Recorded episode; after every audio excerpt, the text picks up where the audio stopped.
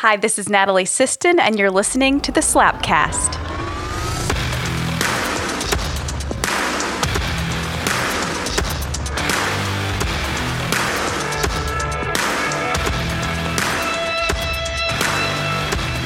Happy February, y'all. I'm kind of tired. We just had our next gen launch event last Thursday and Friday. It's an overnight event full of training and it kicks off a 10 month program with young professionals here locally.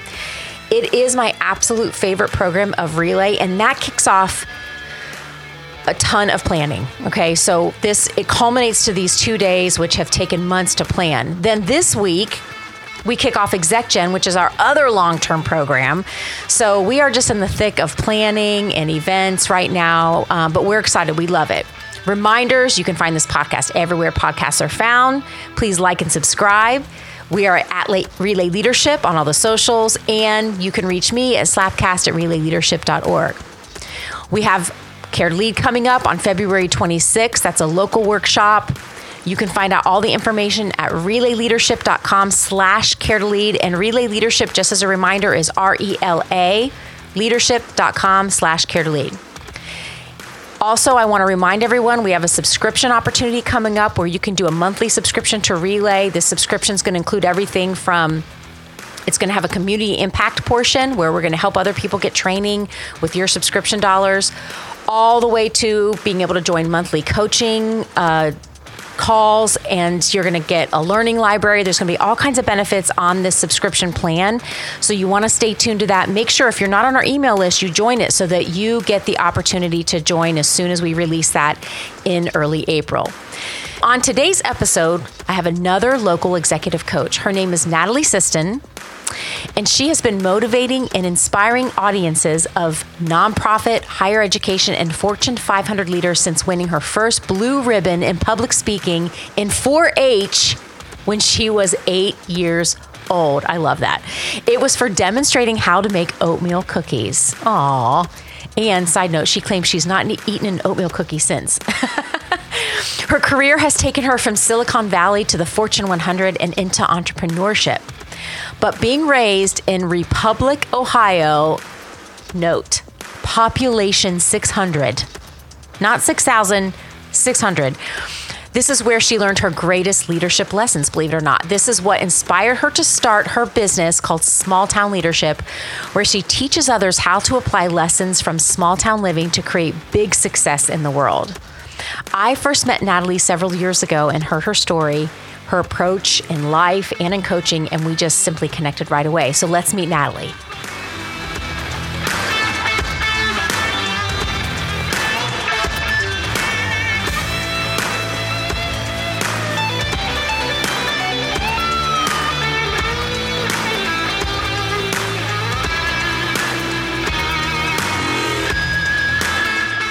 Welcome to the Slapcast, Natalie. It is so good to see you again. It's been way too long. I'm so happy you're here. I am super happy to be here as well, Shannon.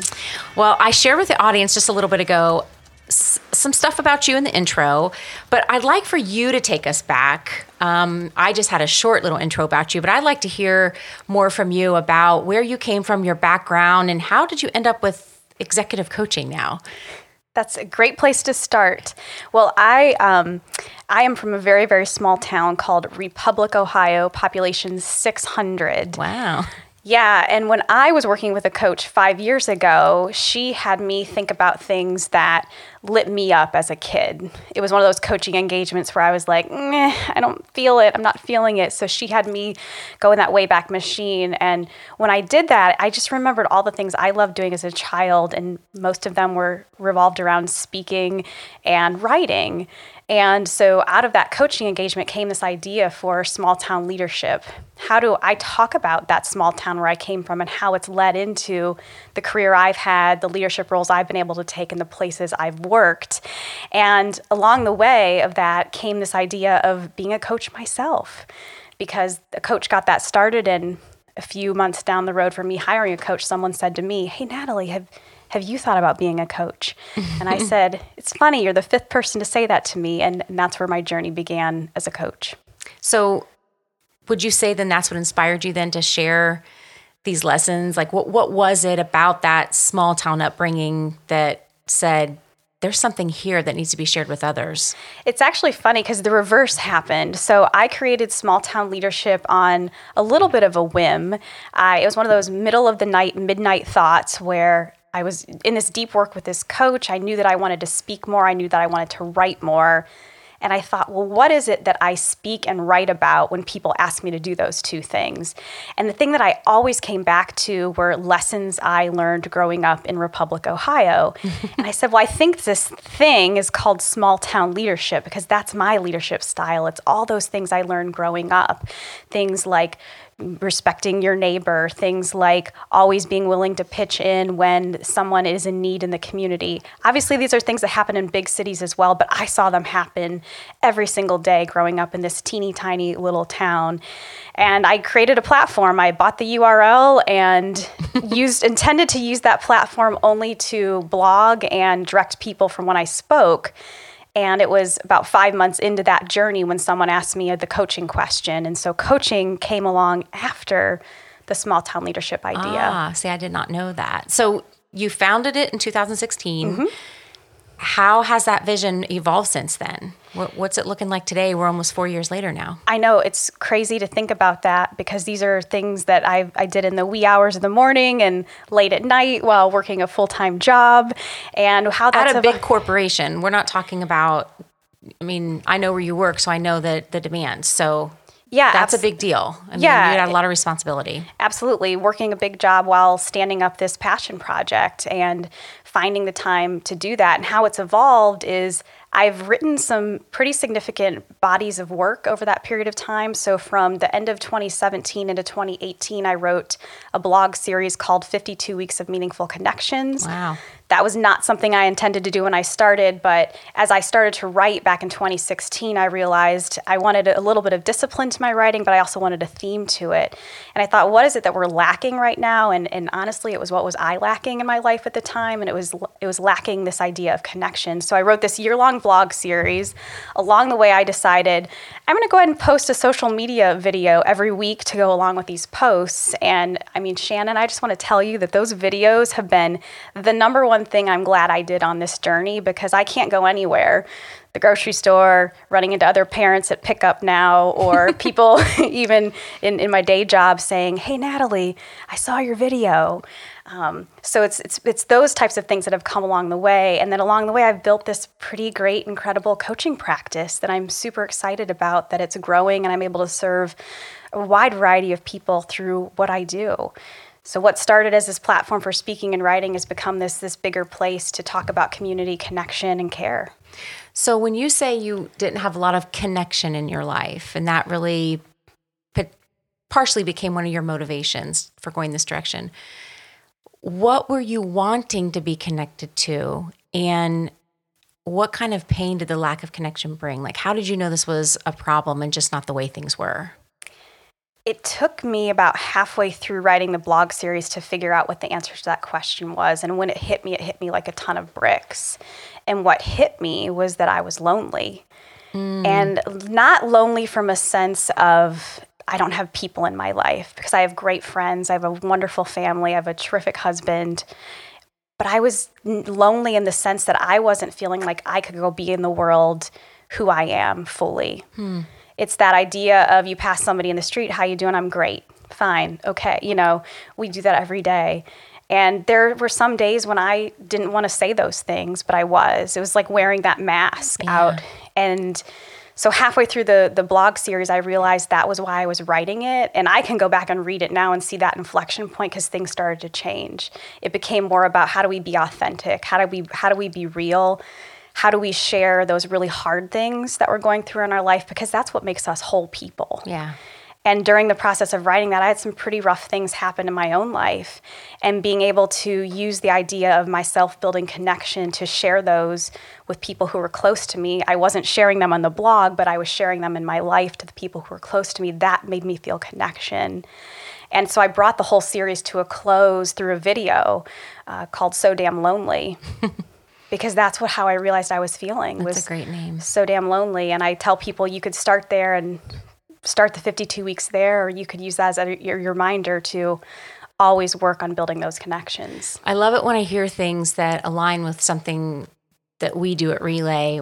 And it just is confirmation of what I would call universal truths. And when we talk about connection, we talk about it as requiring a mindset of vulnerability and contained within vulnerability is this um, is authenticity and meaning. Authenticity meaning my insides and my outsides are aligned and meaning meaning that meaning meaning double um, me when i say the word meaning what i'm referring to is doing something on purpose and with intention. That that gives something more meaning than like the hey how you doing? I'm fine. How are you? That when i am more have more depth to my vulnerability which isn't necessarily disclosure, but nonetheless, it is. It, there are vulnerabilities that we can um, engage in with others and even with ourselves. That that is the key to connection, and without that, loneliness is exactly what happens. It's exactly what happens. How would you? How would you then take that same concept that you talked about, not using my words, but your your your explanation, and how does that translate into the effect on leadership then? What what happens when leaders are not connected? I think we know and feel it in our gut when our leader's not connected and when we as leaders aren't connected because it, it comes across in our energy. And you and i have connected on this in the past that people can feel your energy before a word even comes out of your mouth. Right. They can sense when you're connected to your work you're connected to your mission you're connected to the people on your team. And in times of you know in turbulent times when lots of change is going on i think people tend to retreat in. They go to they go inward many many times that's a natural inclination to pull back when what we really need to do is pull forward and connect and build relationships and bring people in. So it's almost like this force field that's around us. And when people can sense that you want to be that magnet to bring them in, they will come right in. And those are some amazing leaders to work with. I've gotten to work with many of those types of leaders. I've gotten to see people build that type of leadership skill.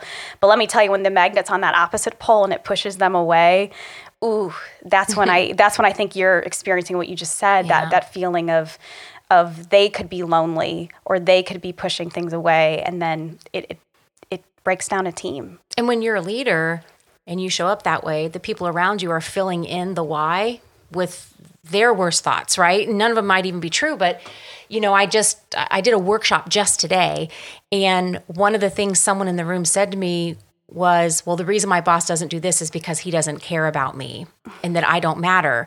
That may or may not be true. I, I doubt that it's true, but it was a perfect example of when leaders are not connected meaningfully to the people that they lead, the people fill in the blank. Like it creates a vacuum, and that vacuum will be filled. And it's going to be filled with the way that person views their world. And if they're not mindful, if they're not aware, it's more than likely going to be something negative. And then we wonder as leaders why we're not getting what we want from people. It just becomes this like vicious cycle in a way. Absolutely is. I do a ton of work on unconscious bias and what you're describing is autopilot. Mm-hmm. It's I go on autopilot, I shake my head yes, I say I'm fine and then I fill in all the gaps.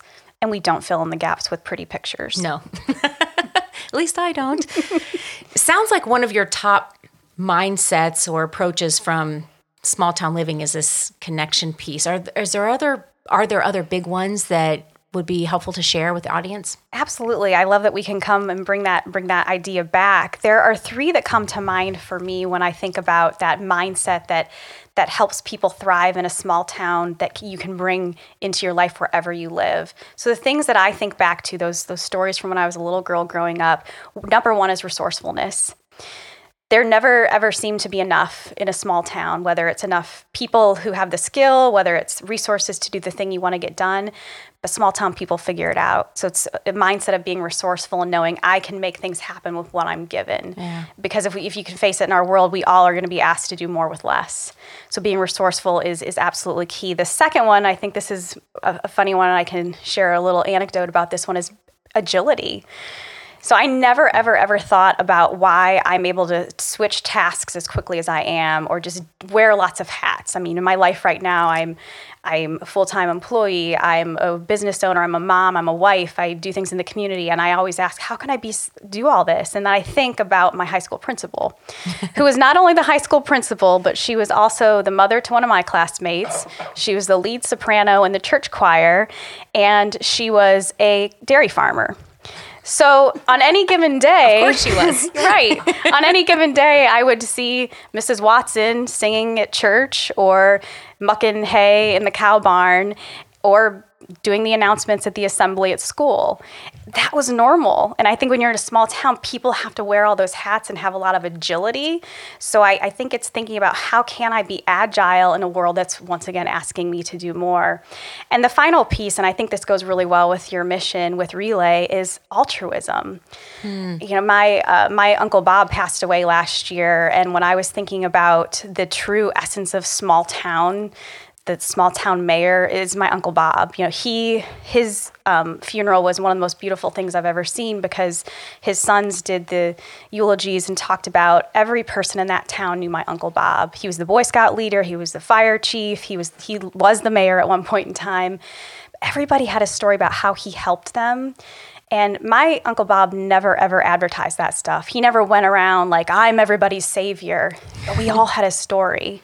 I have my own stories. And I think it's thinking about how can I be that altruistic person no matter who comes up to me. We can all make people feel like they matter, feel like they care when we can do that one person at a time. I agree with that. And I find it so interesting that, you know, this month we're talking about aligning people to a higher purpose. I believe that helping to align, like if I'm a leader and I'm trying to align people to a higher purpose, it's really difficult to do that if I haven't connected with them. That it could almost, the danger in, in trying to align people to a purpose, you know, I've got this vision, you've all got to get on board and let's all row the same direction. If I haven't connected meaningfully, it might come across as disingenuous. What is your experience, or, or do you have any experience coaching, working with leaders who tend to be very vision focused? Um, and I don't just mean getting tasks done, like they, they have a really strong vision of, of a desired future, but they still are disconnected from the people that they lead. And like, what does that result in? And how do we help those kinds of leaders to see how important it is to not just align people to a vision, but to connect to them so that we can bring all of that to a reality? I what's coming to mind for me, Shannon, is the idea that we're on different time tracks. So it's not that I, as an employee, can't get behind my leader's vision; it's that they're three steps ahead of me. Hmm. So I think with the way I like to think about it, and when I coach, it's reminding the leader that okay, you either came up with this idea or you've been in all the meetings where this thing has been decided upon. You've been part of the creation team your team hasn't been part of that. So they need that time to buy in. They need time on the change curve to get to where you already are. So they're the leader's ready to move. The associate needs time to get there. And so that's when it's up to the leader to say, what do each of your people need to get there? And guess what? It's not the same for everybody. Right. Because some people are really slow. Like for me, if, if it's not my idea, if it's someone else's idea, I need some time to get mm-hmm. used to mm-hmm. this right now, right? My husband, even more, you know, very cautious. And so, and then everything in between could be occurring on your team. Absolutely. And when we think about some of the, the stereotypes or just prototypes of leaders, we think of them as a lot of dominance, moving forward really quickly. Someone like you doesn't necessarily fall in that quadrant all the time. So, how do we make sure people that need the time, and I'm obviously once again stereotyping all of this here, but we have to remember that not everyone is is that go forward right now type, and we have to give people the space they need to catch up and to bring their ideas forward too because the other half of that is they might have some really awesome ideas. Exactly. So not only do you need to give them time, but someone like you, you're saying, hey, if it's my idea, I'm going to be right on board. Awesome. Then how can we get Shannon in these meetings? How can we get Shannon in the dialogue? That way she feels like her voice is heard and she feels like she can be part of that go forward vision. That's such a good reminder. I'm going to be selfish for a minute. That's a really good reminder to me as a leader because oftentimes I will have been noodling on something just on my own and then by the time I present it to either staff or the board, um, or let's say the staff and I have been talking about something, and we're like, yeah, let's go do this. And then I bring it to the board. I haven't always completely thought through going back to step one and explaining my thought process and how did we get here. And I eventually do that. But it's a good reminder to me that, as you said, they weren't there. And if I'm not careful, I can get frustrated at all the questions. The questions are really good. It's almost like, listen, I have it. We already thought about all this. I figured it out. Just this is what we're going to do. Okay. And so, trust um, me, trust me. so I don't want to paint myself as some terrible employee of the board. Um, we have great rapport. Um, I'm just talking about internally. So it's a good reminder to me, especially as a visionary, that you, what you want to do in your vision is always going to outpace the people around you and you have to purposely slow down. Otherwise you can't get them aligned to that vision. Right. it's like you said everyone's going to be somewhere different. And it's a delicate balance too between taking so much time that you actually don't ever get the thing yeah. done to going so fast that people aren't on the boat with you. And i've done both. Uh, uh, i've been guilty of ready shoot aim uh, more times than i like to admit. And um, one of the things that keeps me from doing that is the communication process. Who do I need to talk to? Who needs to be told about this? And understanding what are the cascading messages that need to be sent out to other people. Um, so that's actually very, very helpful for me. So that's a great reminder. So I know that wasn't for me, but I'm, I'm taking it. That was really good. Um, what can individuals and companies do to make their organizations feel more like a small town? I love this question because that is how I've shown up in all the workplaces I've been. And I think it's why I've been successful. So, the thing you said earlier actually hit with me. The three things that people want from a workplace is they want to feel cared for, they want to feel like they belong, and they want to know that they and their work matter. Full stop. Yeah. And when I think about those three characteristics, that's exactly how a well run small town feels. People feel cared for. You can have the most the biggest blow up the hugest fight with somebody and the next day crisis strikes and you're at their side helping them. Yeah. It's just this universal care and we'll we'll do that for anybody in that small town. So we have to be able to do that for people. We have to be able to care for them. We have to make them feel like they belong. And i always carry my mom on my shoulder when i'm thinking about this one. My mom is the ultimate welcome wagon in republic ohio still today.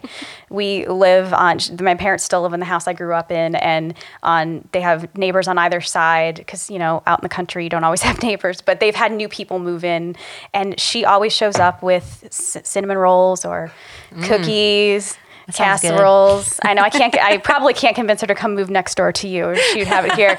Uh, There's too many people around us over here. but it's it's thinking how do I take that idea of showing up on someone's porch with a welcome gift into the workplace? How do I turn to the person who moves into the desk next to me because we all got reassigned to where we sit? Versus ignoring them because we don't work on the same team. Yeah. I can't tell you how many great relationships I have formed in the women's restrooms at work because you don't work on the same work team as somebody, but you sit on the same floor as them. So eventually you run into them enough to say, Can we just introduce ourselves to one another? and those have formed some tremendous relationships. And it's it's funny, I carry my mom on my shoulder, but recently I've had to remind her of the welcome wagon because she needs some help right now in her life. And uh, it's it's simple help where in a small town I think it's easy to call on people to do that and they'll say yes. It's also another great tip for people. And I said, hey, you know, you've got those new neighbors with those little kids. I think they might be awesome to help you with that thing you need. She's like, oh, yeah, good point. I'm like, mom, lean into the small town. Come on. And then I think the, the final piece there is making people feel like they matter. Um, in a small town, I think I I always felt like I could be seen, and I felt like whatever I was doing, my con- contribution mattered. And that's what we have to do in a workplace. We have to make individuals feel like they're showing up and doing work that's very important and they and how it fits into the big picture. And then as leaders, we have to tell that narrative. We have to share a narrative in a way that everyone sees themselves in the whole. Everyone sees their part when we give out the big strategic vision or we report out on how the year went people have to be able to see themselves in that. What would your advice be? Because I know some of our listeners are individual contributors, they're not leaders of teams. Maybe, maybe not. They're desirous of a leadership position. I don't know. What would you say to someone that says, my organization is not committed to that kind of small town feel or anything similar to that?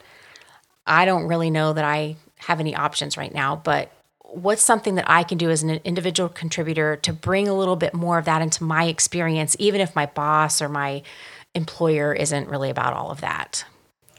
Think there's two paths on that one. One is to do the coaching thing to them and say, "How true is that story really?" so we had to get that one out of the way first, right? right. How how true is that really? Have you asked? Maybe there's other barriers in the way that are telling you that story. And the second is to just start doing things. I think this is my biggest lesson of a career that I would tell someone who's aspiring to leadership is just step in and do the thing that you would do if you were mm-hmm. leading the team without it appearing as if you're coming in to take over. And it could be something simple and silly like a potluck or hey, we are we're going to do a cookie exchange or everybody come and bring their childhood picture and hang it up in, in their cubicle. And some of these things can be done virtually too. Obviously, you can't have a potluck virtually, but you could share things digitally with each other. But it's thinking about what will make this place feel like a place I want to show up every day. And if if there's an individual contributor listening who knows right away, oh my gosh, if I could do this, it'll make everything feel different for me at work, then show up and do it. And maybe not ask for for the permission and see what happens. Yeah, because you can if you work on a team, let's say, you can express meaningfully that someone else's work on your team matters to you. And they don't have to be your direct report for you to show up that way, right? I mean, you can just be that and put that out into the culture of your team, even if you're not the leader of that team. I think we have a lot more control over our experience and over our environment at work than we actually realize. Sure, are there toxic workplaces? Absolutely. I'm not denying that. But a lot of individual contributors feel trapped, at least the ones I've talked to, especially if they feel like they work someplace that's like, oh, they'll never embrace something like this. And they get stuck in that victim thinking of, there's nothing I can do. And it sounds like what I hear you saying is find out what you can do and do that thing. And Absolutely. you could focus on those three things, even if you don't necessarily have any direct reports. You sure can. And that's also what helps you show up as a leader because people see that and they feel that because we know that we know that you know the, the rotten apple spoils the whole bushel the opposite is true too when someone sees something someone showing up and being bigger than themselves and trying that's noticed and it helps people show up t- with a bigger game for themselves as well. Like the rising tide rises all boats. Yeah. Be that tide. Yeah. Now, what do you want people to know as far as how they can connect with you? So, uh, website, your blog, mm-hmm. email, socials. What's the best way for people to contact Natalie if they want to learn more about what you do? I'm very easy to find because I'm the only Natalie Siston. So search Natalie Siston or Small Town Leadership. I'm Natalie Siston in Small Town Leadership on all the socials, LinkedIn primarily, Facebook, and Instagram. And if people are interested in getting my e newsletter, which comes out every two to three weeks, they can do that on smalltownleadership.com. It's a good e newsletter. I get it. It's one of the few I read. oh, I appreciate that. Natalie, thanks again for being on this Slapcast. It's been a total pleasure having you here with us. Until next time.